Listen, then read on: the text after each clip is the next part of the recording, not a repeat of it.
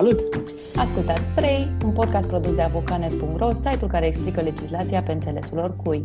Gazdele voastre sunt Roxana Neagu și Alin Popescu, iar azi e ziua în care ne uităm peste legislația de săptămâna trecută și povestim cele mai importante noutăți și cum vă afectează ele viața. Împreună avem 30 de ani de experiență în analiza legilor, așa că săptămânal veți găsi aici o explicație corectă despre toate acele măsuri legislative care modifică lucrurile așa cum le știați. Începem, nu? 3 3 3 Continuăm cu legislația ca în fiecare săptămână, după ce în episodul trecut am vorbit mai degrabă despre proiecte de acte normative, iată că multe dintre ele s-au concretizat între timp, astfel că astăzi a venit, le-a venit rândul să le trecem uh, în revistă ca publicări în monitor oficial și practic prin uh, asta sau ele au devenit uh, aplicabile și sunt acolo niște măsuri importante pentru actuali și viitori pensionari, pentru bugetari, pentru studenți și așa mai departe. În Parlament uh, se discută modificări semnificative la zilele libere pentru părinți, uh, apoi de la guvern aflăm că pachetele medicale urmează să fie prelungite în forma actuală până apucă ei să le regândească, iar în codul fiscal au fost introduse niște reguli de impozitare mai drastice pentru cei care închiriază locuințe în scop turistic. Nici legislația pentru companii nu a stat pe loc, avem noutăți importante în privința granturilor, avem declarații oficiale că facturarea electronică electronică va deveni obligatorie chiar din acest an într-un proiect pilot, dar și propuneri de reglementări care ar urma să modifice semnificativ obligațiile de raportare ale firmelor străine în România. Începem cu o ordonanță despre care v-am mai povestit uh, episodul trecut, uh, care între timp s-a și publicat în monitor oficial. Ordonanța 8 din 2021, pe numele ei oficial, cuprinde mai multe măsuri strâns legate de bugetele de stat aferente anului 2021 Uh, de fapt, este o ordonanță fără de care cumva bugetul n-ar fi, putut trecu, n-ar fi putut trece nici de guvern, nici de parlament, tocmai pentru că, într-o formă sau alta, vine să oficializeze niște lucruri. Printre altele, uh, unele măsuri cuprinse în document, punctul de pensie nu se mai majorează în septembrie 2021, v-am povestit de asta. De fapt, întreaga lege a pensiilor a fost amânată pentru 2023, ar fi trebuit să intre în vigoare la 1 septembrie 2021 uh, și se va aplica de la 1 septembrie 2023. Uh, nu există vouchere de vacanță noi emise anul ăsta pentru instituțiile bugetare. O să dispară gratuitatea studenților la călătoria cu trenurile și va fi înlocuită cu uh, uh, acea reducere de jumătate în anumite condiții și așa mai departe. Uh, mai există și câteva consecințe pe care poate nu le chiar dacă aș citi ordonanța, nu le-ați putea prevedea în mod direct. Printre altele, faptul că s-a prorogat acest termen de la 1 septembrie 2021 la 1 septembrie 2023 unul dintre efecte, după cum vă spuneam, este faptul că mecanismul care permite cumpărarea vechimii pentru pensie va mai fi disponibil doar până la 31 august, un lucru care pentru unii s-ar putea să fie problematic, tocmai pentru că, într-o formă sau alta, uh, se puteau cumpăra maxim 6 ani din urmă, să zicem așa, pentru a se acoperi uh, vârsta uh, pentru acel stagiu minim de cotizare, pentru a se acoperi stagiul respectiv uite că acest, uh, acest mecanism va mai fi disponibil doar până la 31 august anul acesta, dacă nu cumva guvernul revine și spune nu știu ce alte lucruri legate de prorogarea termenului, sau eu știu că e și asta posibil să fie. Da, cumva uh, situația e dată de faptul că avem două mecanisme, să le zicem așa. Unul este reglementat printr-o ordonanță de urgență care este în vigoare până la 31 august și mai era un al doilea mecanism sau cel permanent, zicem așa, cuprins în noua lege a pensiilor, ori dacă noua lege legea pensiilor uh,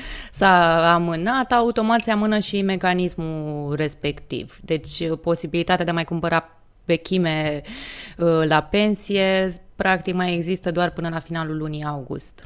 Da, asta e, o să vedem, uh, nimic nu e imposibil la noi, mai ales în legislație. Odată ce vă spunem că a fost uh, publicată în monitor oficial această ordonanță, a apărut cumva și proiectul de buget uh, Uh, pe 2021. Proiectul respectiv a fost uh, votat vinerea trecută de guvern și este în momentul ăsta în uh, drum, să zicem așa, spre Parlament. Nu știu dacă a fost depus la ora la care facem noi înregistrarea podcastului, însă știu că orele astea ar fi trebuit să ajungă în Parlament și să fie supus acolo dezbaterii. O să vedem ce se întâmplă. Da, o să merg mai departe, Alin, cu o schimbare strecurată între acele sute de modificări la codul fiscal, o remarcasem și noi uh, zilele trecute.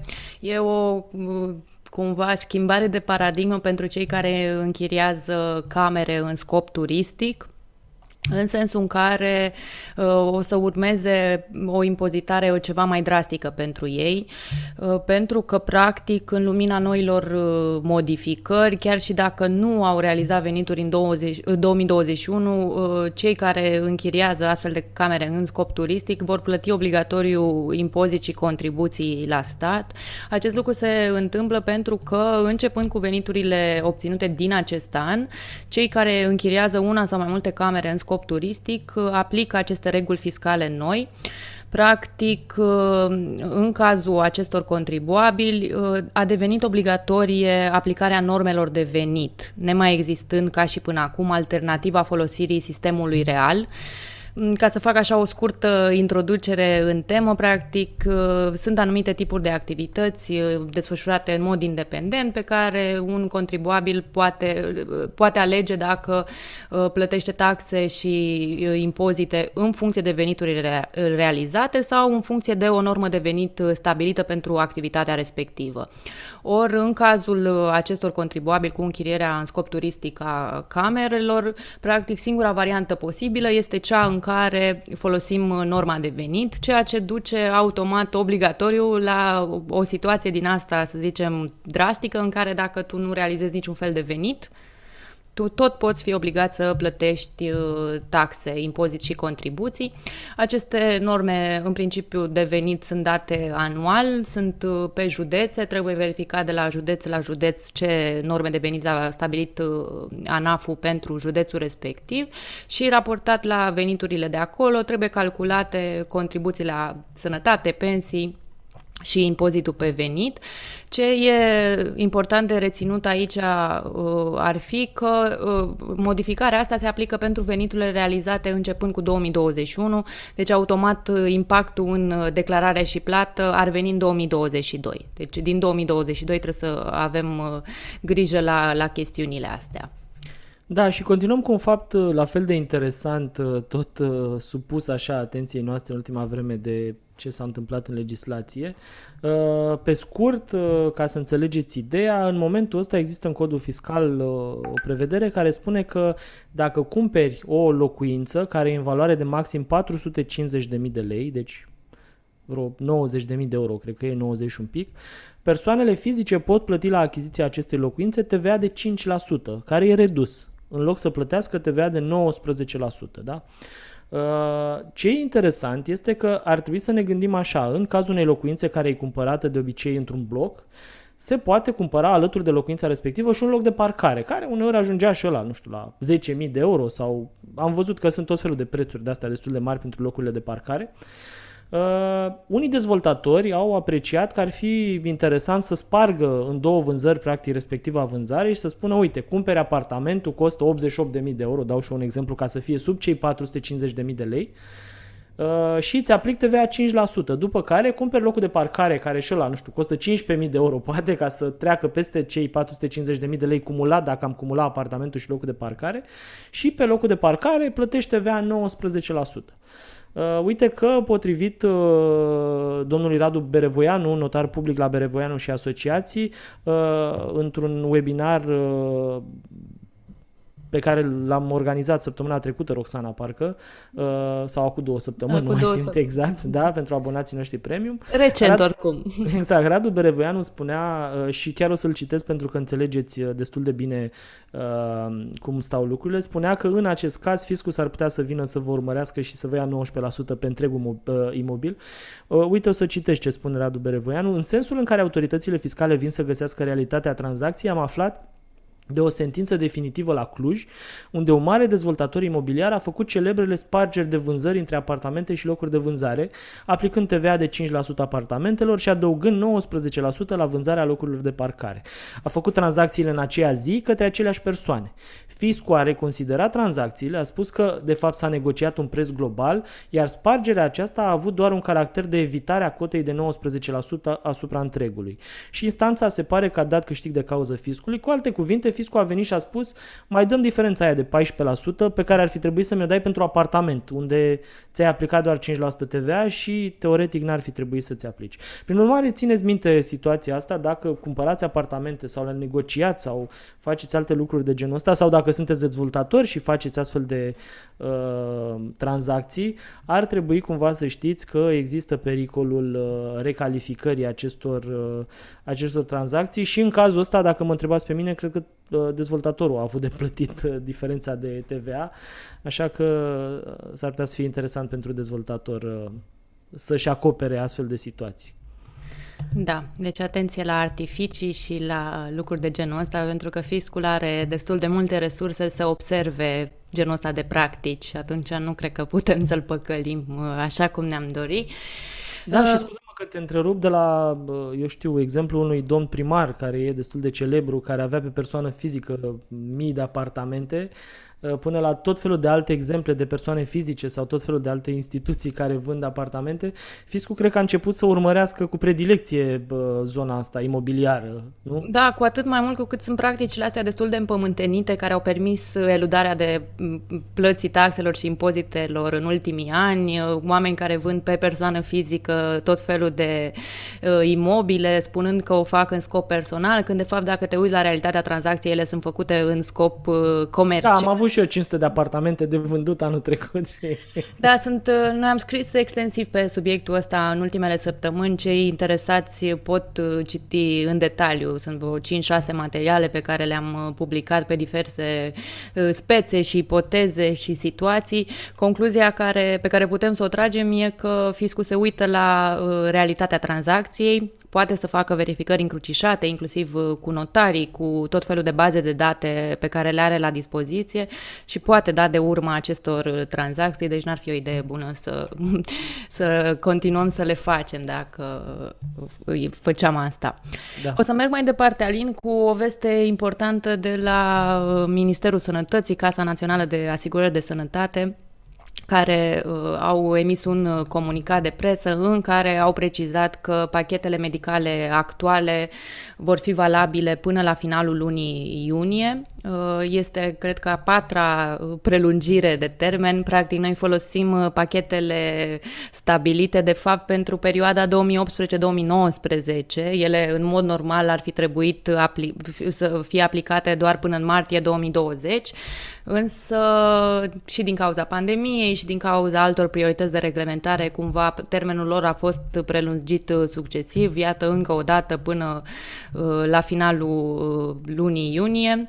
Uh, din ce înțelegem din comunicatul de presă, noul contract cadru, deci practic cel care stabilește ce tipuri de, de servicii medicale putem uh, avea în baza asigurării de la stat, ar urma să fie lansat în dezbatere publică în jurul datei de 1 martie iar oficialii de la sănătate doresc ca forma lor finală să fie disponibilă undeva în jurul datei de 1 iunie. O să vedem exact când apar uh, proiectele astea, să le analizăm și să vedem ce se schimbă față de situația actuală. Reținem doar că momentan mergem pe cadrul legal existent, serviciile medicale sunt aceleași uh, din 2018 încoace, nu sunt uh, modificări din perspectiva asta momentan.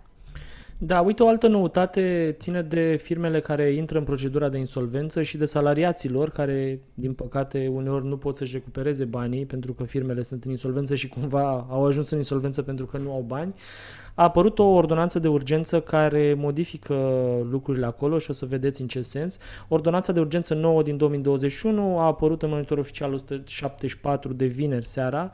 Uh, zilele astea au apărut și normele metodologice care ajută la aplicarea acestei uh, aceste ordonanțe.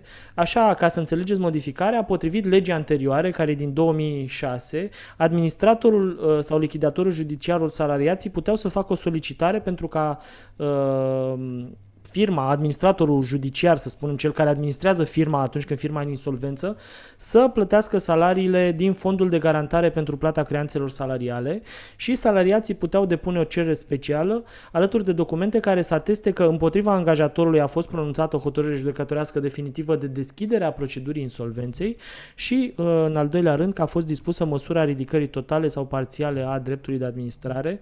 Mă rog, par niște lucruri tehnice, dar e important ca astea să fi fost bifate bazate pe legea veche. Uite că ordonanța a venit să înlăture această condiție a doua, depunerea documentelor care să ateste ridicarea dreptului de administrare. Acum, practic, e suficientă doar prima condiție, respectiv, împotriva angajatorului a fost pronunțată o hotărâre judecătorească definitivă de deschidere a procedurii insolvențe și cu această hotărâre de uh, copie a hotărârii și cu cererea puteți merge ca salariat la acest fond uh, de garantare pentru plata creanțelor salariale, care fond să vă plătească salariile. Ar fi interesant aici să știți că uh, Există o anumită categorie de datorii, să le spunem așa, către salariați care pot fi acoperite din acest fond de garantare pentru plata creanțelor salariale. Cu alte cuvinte, e vorba de salariile restante, da? deci dacă ați avea salarii de 2-3 luni, ar trebui să le, plătiți, să le primiți din acest fond, care e un fond de la stat, să zicem așa, deci nu mai are legătură cu angajatorul. E Compensați... de la stat cu mențiunea că e practic o contribuție pe care angajatorii toți o plătesc, o parte din acea contribuție asiguratorie de muncă se duce și la acest fond de garantare a creanțelor salariale. Exact, dar ce spuneam eu că nu are legătură cu angajatorul, chiar dacă angajatorul ăla n-au și-a plătit neapărat el însuși contribuția, din fondul ăla, cu siguranță, salariații ar trebui să-și primească și ei. Deci, cum spuneam, salarii restante se pot plăti în acest fond. Compensații bănești restante datorate de angajatori pentru concediu de odihnă neefectuat de salariați, dar numai pentru maxim un an de muncă, plăți compensatorii restante în cuantumul stabilit în contractul colectiv de muncă, în cazul încetării raporturilor de muncă, compensații restante pentru angajatorii care au obligația de a le plăti, potrivit contractului colectiv sau individual de muncă în cazul accidentelor de muncă sau bolilor profesionale, sau indemnizații restante pe care angajatorii au obligația potrivit legii de a le plăti pe durata întreruperii temporare a activității. Deci ce trebuie să rețineți este că atunci când angajatorul intră în insolvență, vă trebuie o copie a hotărârii prin care se decide intrarea în insolvență și vă puteți duce apoi cu acea copie și cu o cerere la acest fond și uh, puteți încerca să obțineți de acolo plata acestor uh, datorii, să zicem așa. Da, aș mai adăuga aici că e așa o informație care ne-a parvenit în ultimele ore. Au apărut între timp în monitor oficial și normele de aplicare pentru ordonanța asta de urgență. Asta înseamnă că avem un cadru legal și definitiv complet. Uh-huh. Asta înseamnă că chiar și de astăzi încolo putem beneficia de această procedură simplificată. E foarte important de știut că noile reguli, cele de care uh, vorbea Alin mai devreme și pe care le, le-a detaliat, se aplică exclusiv pentru cele cererile depuse ulterior datei de 18 februarie. Practic, înainte de data asta, din păcate, se va judeca pe vechea uh, reglementare.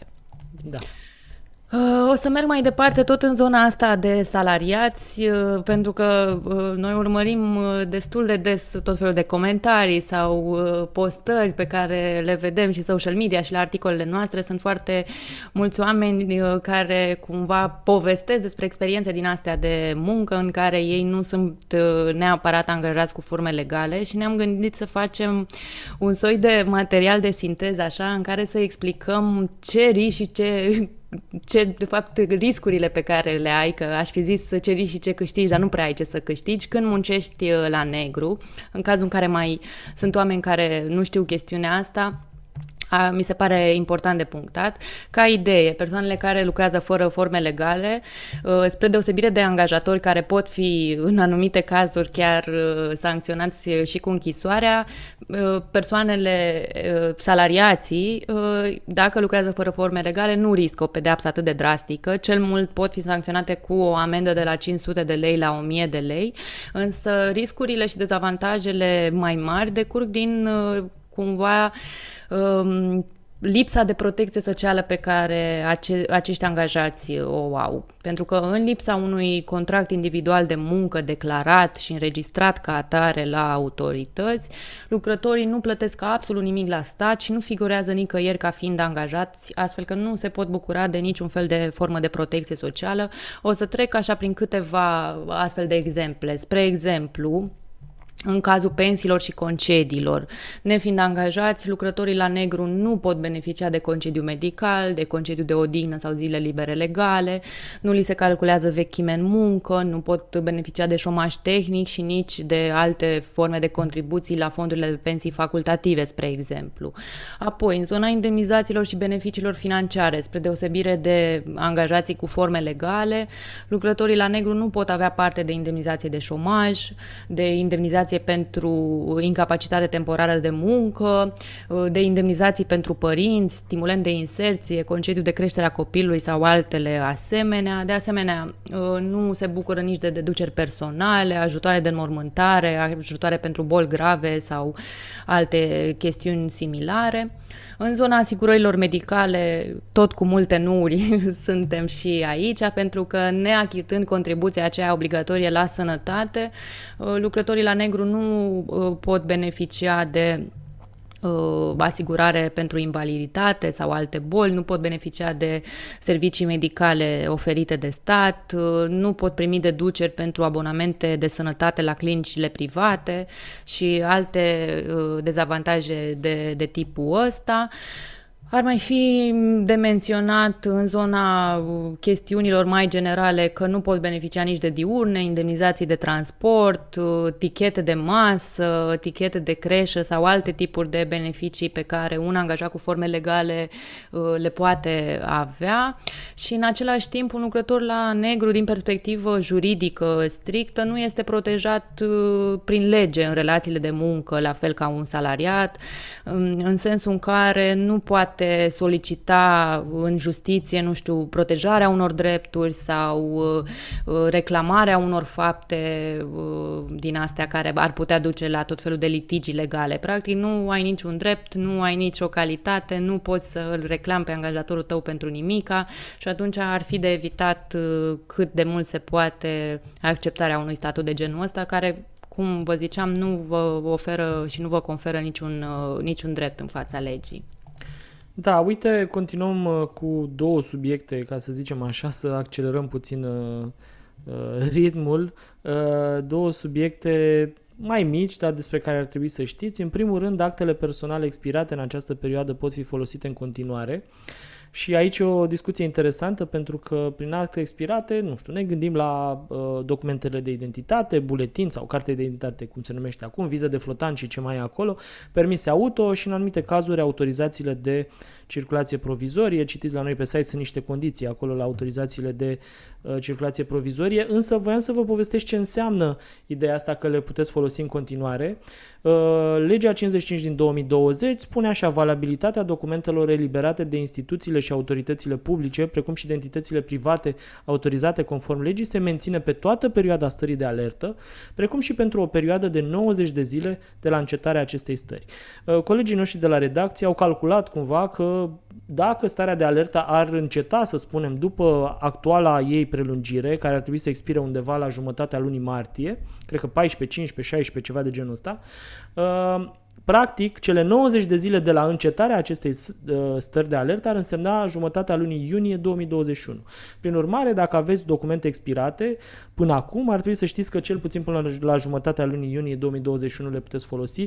E greu de crezut însă că starea de alertă se va menține numai până la jumătatea lui martie, așa că cel puțin estimarea mea personală e că anul ăsta veți putea merge mai departe cu documentele de identitate sau ce sunt ele uh, așa cum sunt, pentru că mă îndoiesc că o să expire ideea asta de stare de alertă sau, uh, uh, mă rog, că o să fie încetată, să zicem așa, dacă nu transformată Cred că ar fi important să ținem minte legea asta 55 pe 2020 care ne conferă dreptul ăsta pentru că din înțelegerea mea sunt o mulțime de inclusiv reprezentanții ai statului care refuză cumva să accepte un act uh, expirat și apar tot felul de situații în care oamenii sunt teoretic obligați uh, să-și uh, refacă actele, deși legea, așa cum e ea construită acum, stabilește clar că noi avem dreptul să ne folosim și de actele expirate. Da, și asta țineți minte. Dacă vreun funcționar vă face asta, țineți minte legea 55 din 2020 și explicați acolo că sunt valabile în continuare pe durata stării de alertă plus 90 de zile de la încetarea acestei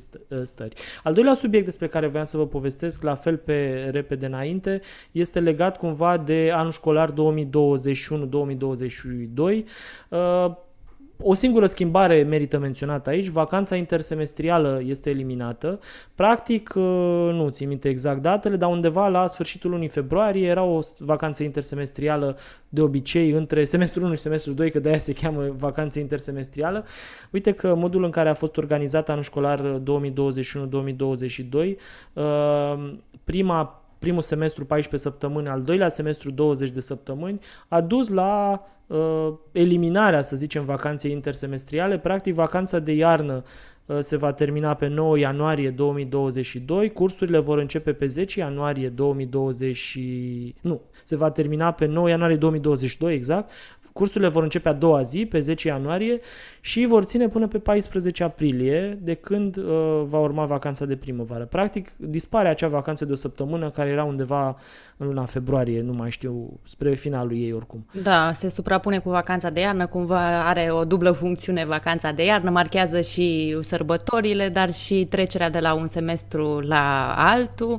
Tot în zona asta de uh, școli o să rămân eu un pic ca să punctez uh, pe scurt așa uh, câteva modificări care se află acum în Parlament la ordonanța aceea care permite acordarea de zile libere când Uh, școlile sunt închise, mă refer la zilele libere pentru părinți, am vorbit despre ele foarte mult. Uh, ce ar fi interesant de punctat e că la Comisia de Muncă sunt uh, introduse câteva amendamente, ele sunt doar în stadiu de lucru încă, deci nu se aplică, așa, dar luați-le cu, cu nuanța asta.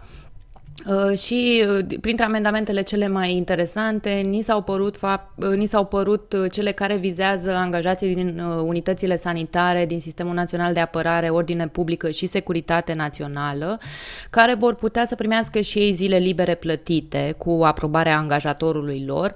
Vă reamintesc că prevederile actuale spuneau că salariații din aceste sectoare nu pot beneficia de zile libere când cursurile sunt suspendate, ci că primeau o majorare salarială cu 75% a venitului de bază. Practic o compensare în bani a faptului că nu își pot lua zile libere, însă uh, acum ar urma să se schimbe chestiunea asta. La fel tot pentru angajații din uh, aceste sectoare amintite de mine, în cazul în care ambii părinți lucrează uh, într-unul dintre sectoarele acestea, doar unul dintre ele va putea beneficia fie de zile libere plătite, fie de majorarea cu 75% a salariului de bază. Uh, iar uh, dacă angajatorul nu aprobă cererea de acordare a zilelor libere, unul dintre părinți uh, are dreptul la majorarea salarială de 75%.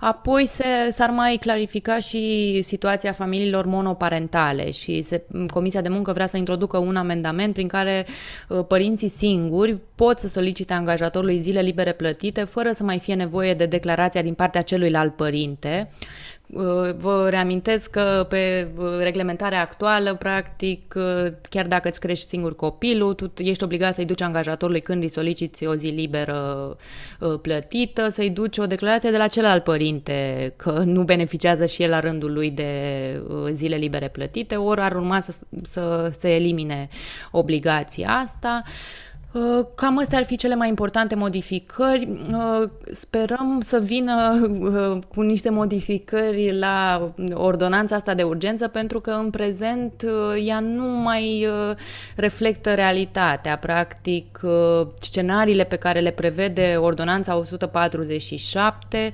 sunt out of order, să zic așa, nu se mai suprapun cu scenariile pe care le-au gândit ulterior guvernanții când au stabilit reînceperea școlilor și sperăm să vedem niște modificări uh, și în direcția asta, o să vă ținem la curent.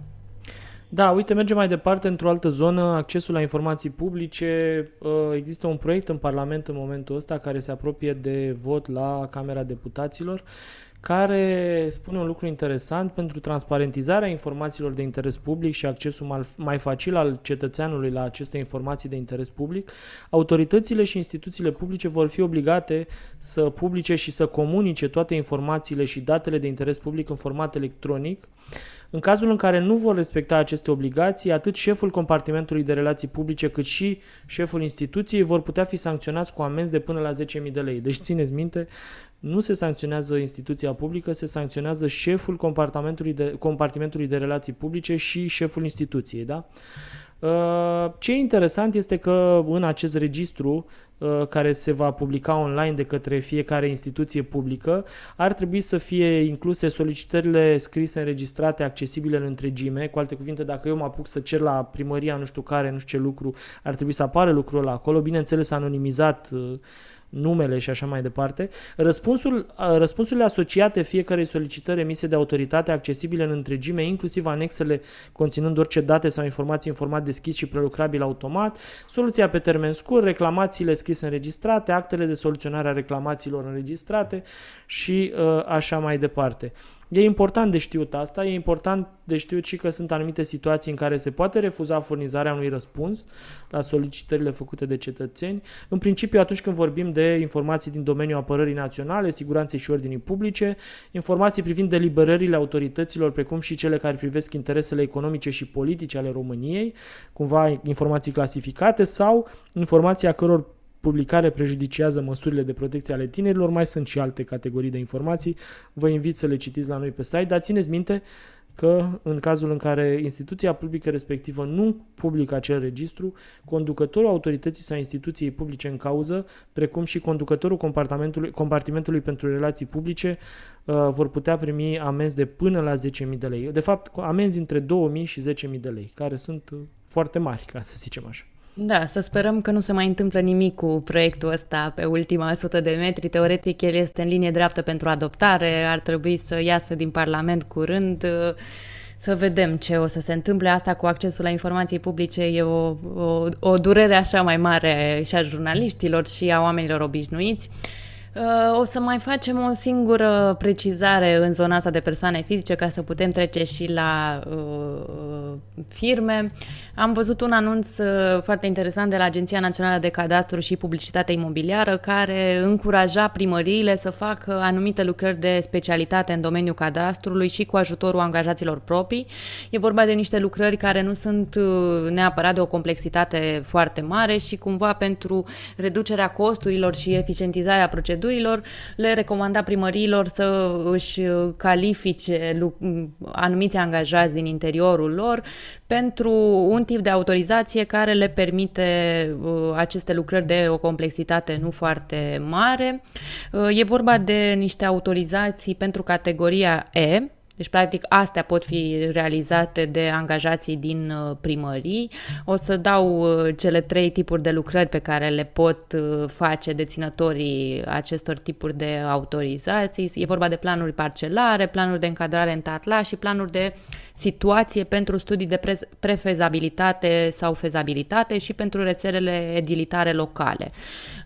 Ne-am uitat un pic cum se obține această autorizație de tip E, este o chestiune destul de simplă, e nevoie doar de studii medii și un dosar de autorizare uh, care conține mai multe documente, printre care o cerere tip, un, curi- un CV, o listă a unor lucrări realizate, niște documente de atestare a experienței profes- uh, profesionale și alte câteva documente.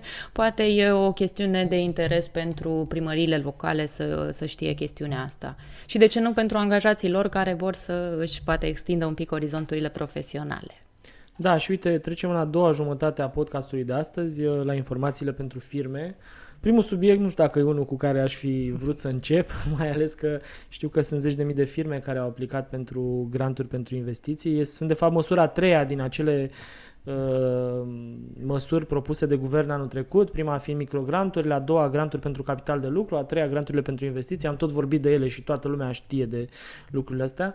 E, uite că la granturile pentru investiții, unde înscrierile s-au terminat oficial în 29 ianuarie uh, și unde lumea aștepta cumva un deznodământ fericit, uh, se pare că deznodământul nu există și nu o să fie nici măcar fericit chiar dacă e întârziat. Uh, Claudiu Năsui, care este ministrul uh, economiei, Roxana, da? da?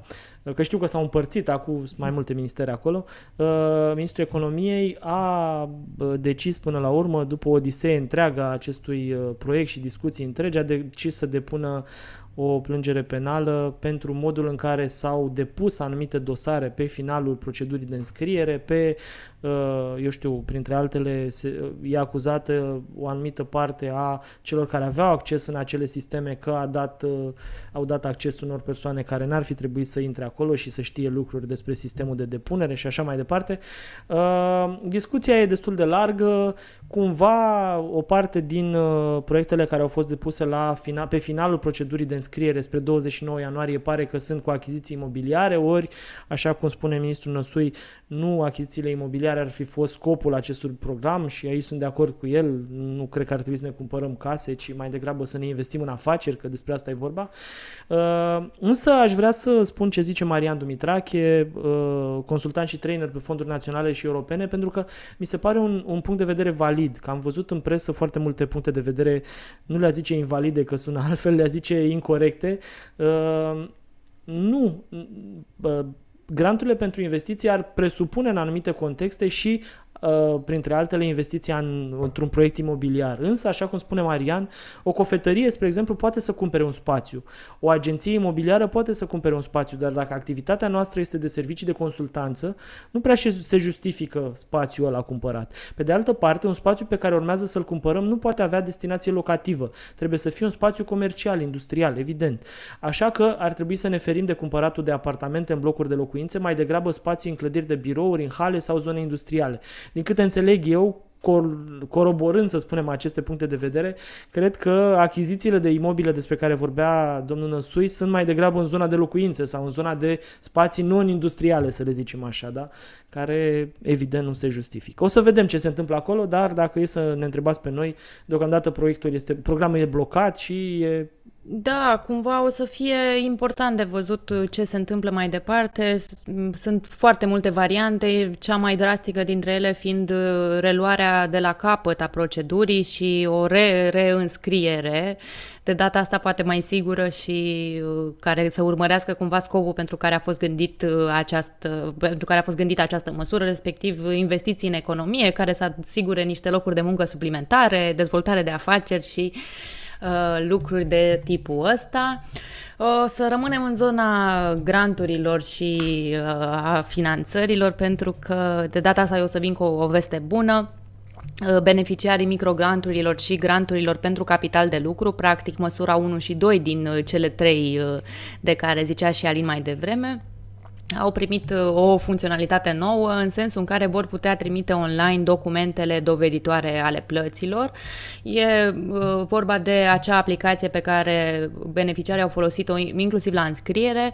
Uh, Ministerul Economiei anunța că practic a, a lansat o funcționalitate nouă care permite beneficiarilor să depună online facturi, documente de plată, rapoarte de progres și alte documente necesare necesare. Reamintesc așa pe scurt că în cazul microgranturilor, termenul în care trebuie făcute cheltuielile și încărcate în aplicație facturile, documentele de plată și raportul de progres este de cel mult 90 de zile de la momentul încasării ajutorului financiar și atunci când vorbim despre granturile pentru capital de lucru, termenul este ceva mai generos, respectiv 180 de zile de la momentul încasării ajutorului financiar. Mai avem o singură variabilă în, toată, în tot peisajul ăsta, când o să se dea efectiv banii. Asta nu știe nimeni să ne zică momentan. Da, uh, uite, eu o să spun pe scurt subiectul următor. Uh, există modificări și la granturile pentru Horeca, v-am mai povestit de ele. Uh, toate firmele care se vor înscrie vor primi bani de la stat. Practic, ordonanța prin care se dorește acordarea unor noi tipuri de granturi firmelor din Horeca va fi modificată înainte să fie aplicată efectiv potrivit unui proiect de uh, ordonanță de urgență adoptat vinerea trecută de executiv. Principala noutate pe care o aduce acest proiect este că banii nu se vor acorda pe principiu primul venit, primul servit, așa cum se dorea inițial, ci se vor acorda proporțional tuturor firmelor care vor cere uh, ajutorul statului. O să vedem și aici cum uh, vor evolua lucrurile, însă mi se pare un lucru bun, o să vedem mai departe. Uh, da, de la granturi mergem mai departe la, vă povesteam și săptămâna trecută despre facturarea electronică pe care o regăsisem ca politică care ar urma să fie implementată de guvern în următorii ani. Între timp am descoperit o declarație a lui Alin Chițu, care este secretar de stat la Ministerul Finanțelor, care spunea că implementarea unui sistem de facturare electronică obligatoriu este planificată de minister chiar din acest an. Înțelegem din declarație declarațiile lui Alin Chițu că vorbim de un sistem pilot care va viza în primă fază doar anumite categorii de contribuabili. Din păcate, oficialul de la finanțe nu a detaliat mai mult chestiunea. Nu știm la momentul acesta uh, ce companii vor fi obligate să treacă la facturarea electronică sau pe ce criterii vor fi ele selecționate. Dacă ne uităm la celelalte proiecte pilot uh, pe care le-au mai, desfășurat, le mai desfășurat autoritățile sau pe care uh, planifică să le, să le desfășoare, observăm că de obicei co- micii cobai sunt mari contribuabili, deci s-ar putea ca tot acolo să se ducă și chestiunea asta. Nu știm încă, să zicem sigur, dar cu siguranță urmărim subiectul pentru că ar fi o schimbare de paradigmă importantă, asta cu facturarea obligatorie electronică. Ce am mai văzut printre planurile guvernului de politică fiscală, Uh, era în, în documentele de care vă ziceam inclusiv uh, o analiză a modificării taxării pentru contractele de muncă. Nici aici nu se dau foarte multe detalii. Înțelegem doar că uh, ei ar vrea să facă un soi de analiză pe un grup de firme sau pe sectoare de activitate sau pe anumite tipuri de industrii și să încerce alte măsuri de impozitare sau alte moduri de impozitare și în funcție de rezultatele de acolo vor decide dacă extind sau nu la nivelul tuturor sau la nivelul întregii economii. Uh, tot în zona asta fiscală, toate firmele care rețin la sursă impozit pe venit, obligate să depună până la 1 martie declarația 205, raportările pot începe pentru că fiscul a și actualizat uh, formularul. Uh, E important să știți lucrul ăsta. Uh, actualizat, uh, ANAF-ul a actualizat miercuri formularul electronic al declarației, prin urmare puteți începe raportările. Până acum termenul de depunere era 31 ianuarie, însă din 2021 termenul este ultima zi al lunii februarie, care în acest an este o zi nelucrătoare, așa că termenul se mută automat pentru 1 martie. Mai sunt și alte declarații care și-au modificat termenul de depunere.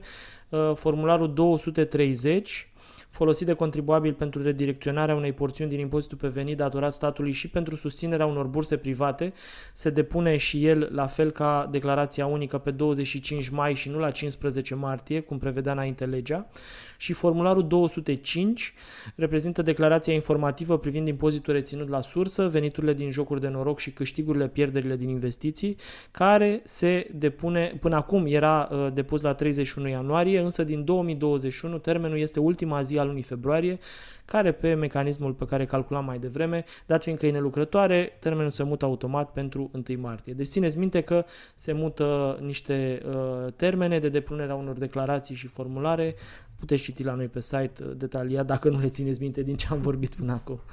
Da, o să folosesc ocazia asta a mențiunii de 1 martie să le reamintesc uh, celor care ne ascultă că tot până la această dată de 1 martie trebuie raportate și optimizările fiscale făcute în ultimii doi ani. Um, vă reamintesc că a fost uh, a existat deja un prim termen pentru raportarea aranjamentelor fiscale transfrontaliere către fisc în prima zi a lunii februarie, însă atunci se vizau uh, operațiunile din ultimele câteva luni. Uh, acest al doilea termen de 1 martie este unul mult, mult mai important pentru că vizează toate optimizările fiscale implementate din 25 iunie 2018 și până în 30 iunie 2020, astfel că vă recomandăm tot așa un articol extrem de generos pe avocanet.ro care detaliază obligația asta de raportare, ce tipuri de tranzacții trebuie documentate și trimise la fisc. E important să rețineți că nu se declară decât uh, tranzacțiile transfrontaliere, deci practic trebuie să fie implicate două legislații fiscale, a României și a unui stat uh, terț. Practic orice optimizare fiscală uh, pe teritoriul național realizată doar pe legislația fiscală românească nu trebuie raportată la acest moment. Nu știm care o să fie tendința, dar momentan stăm liniștiți din punctul ăsta de vedere. Da, uite, un nou subiect. Uh, începând de luna asta, angajatorii trebuie să folosească o nouă versiune a formularului 112 necesar pentru declararea taxelor salariale. Uh, există așa o succesiune de evenimente. Vineri seara a apărut în monitor oficial un ordin comun al Ministerului Finanțelor și Ministerului Muncii și Ministerului Sănătății. Apoi fiscul a venit sâmbătă cu versiunea electronică actualizată a declarației care era stabilită prin acest ordin, era modificată să zicem așa. Uh, practic, angajatorii pot deja în momentul ăsta să completeze și să depună efectiv formularul 112, pentru că termenul limită este peste două zile, da, 25 februarie. Uh, dar trebuie să țineți minte să descărcați acest formular, pentru că în loc să se facă modificări punctuale la vechiul formular, autoritățile au optat pentru un ordin care să înlocuiască cu totul declarația 112 și instrucțiunile sale. Găsiți la noi pe site modificările. Sunt sigur însă că o să vă ajute foarte mult să vă descărcați formularul și să-l completați, că altfel uh, o să aveți probleme. Da, și să dăm și o bilă neagră pentru uh, lipsa asta de rapiditate cu care s-au operat modificările. Practic, uh, angajatorii au avut teoretic trei zile lucrătoare la dispoziție să completeze un formular de o complexitate extrem de mare, declarația 112 fiind una dintre cele mai relevante raportări pe care trebuie să le facă firmele. Și luna asta, din păcate, iată că am avut doar trei zile la dispoziție. Au fost o grămadă. Da, uite, aici să știi că mă tot gândesc că într-un fel sau altul statul așa te ajută să nu-ți plătești taxe taxele la timp sau să nu le plătești mai devreme. Pentru că mă uit la practica din firma noastră, cel puțin, uh, unde încercăm să plătim taxele în jurul datei de 10, 15, habar n-am, ale lunii, ca să nu stăm pe 25 să depunem declarații, să facem alte lucruri de-astea. Uh, teoretic, acum am făcut o prostie dacă le-am fi depus, pentru că ne-am fi uh, depus un formular Da, din păcate, greșit. noi să zicem că poate am mai fi putut depune un formular greșit, să, vii după, să vii după aia cu rectificativă, care înțeleg că e o practică pe care firmele o adoptă în lipsă de formulare formulare actualizate la timp, dar sunt oameni care n-au putut declara pentru că nu exista un formular, anumite câmpuri care erau necesare pentru anumite situații practice apărute între timp sau tipuri de facilități acordate. Ce e și mai interesant e, observam uh, că în istoricul acestei declarații au fost momente în care fiscul a hotărât prelungirea unui termen, spre exemplu, să, din diferite cauze care de obicei aveau legătură cu o zi de sărbătoare, care când pica un 25, uh, eu știu, într-o care strica o mini-vacanță, atunci s-au, s-a găsit de cuvință să se amâne termenul, în timp ce atunci când fiscul cumva nu a venit la timp cu formularul, pentru beneficiul angajatorilor nu s-a găsit un pic de înțelegere și să zicem că, nu știu, luna asta depunem uh, săptămâna viitoare și le dăm oamenilor șansa să aibă mai mult timp la dispoziție să facă raportările. Da. Mă rog, e asta bine a fost așa. de menționat și de arătat cu degetul, că până la urmă rolul nostru e și ăsta. Da, bun, hai să mergem mai departe. Mergem mai departe la uh, acel proiect de care am mai tot vorbit uh, anul trecut, cel care permite evazioniștilor să scape de închisoare dacă acoperă un prejudiciu și prejudiciul acesta este de cel mult 100.000 de euro. Proiectul respectiv a primit între timp uh, undă verde de la CCR, practic Curtea Constituțională l-a analizat din perspectiva legii Constituției și nu a găsit uh, nimic de comentat acolo acolo.